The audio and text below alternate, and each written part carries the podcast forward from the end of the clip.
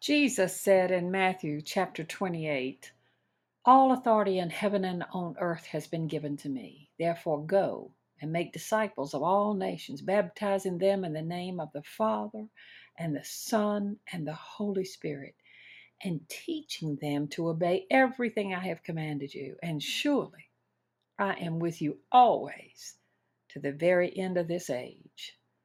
Now, think about what that means in your life. Jesus said that He had all authority on this earth, and He is sending you out, you out to build the kingdom.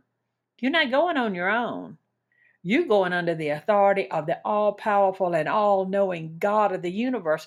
Who and what can stop you? You are going out in the direction and the power and the command of God. There'll be nothing you can't do when you're working under His direction, when you're fulfilling His purpose for you on this earth. Imagine the power you hold to make great changes in your own life and in the lives of the people you meet. Paul wrote, For though we live in the world, we do not wage war as the world does. The weapons we fight with are not the weapons of the world. On the contrary, they have divine power to demolish strongholds.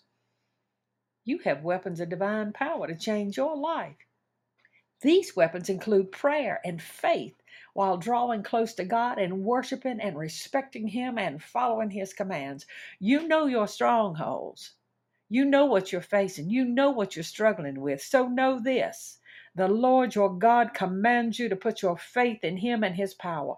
We have the power of Christ within us. Philippians chapter 4, 13. I can do all things through Christ who strengthens me. You can stop drinking. You can turn from drugs. You can get out of that affair. Praise God and pray to Him that He shows you the path you should take. This can show up maybe sometimes in your life. Maybe He'll open a door for you in a support group or maybe even in a mental or emotional therapy session. You can release your worries and doubts, and you can lay them at the foot of the cross.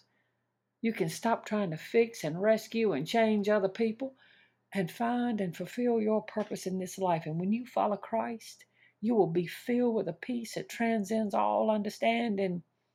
These things are the law of His Word, and He never breaks His Word. He never goes back on a promise.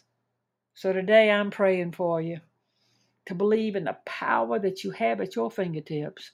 I pray that you doubt no more, but step out in faith on what God has said He was going to do.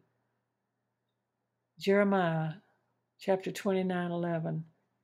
For I know the plans I have for you, declares the Lord. I got plans to prosper you and not to harm you. I have plans to give you hope and give you a future. Amen. Amen. So be it.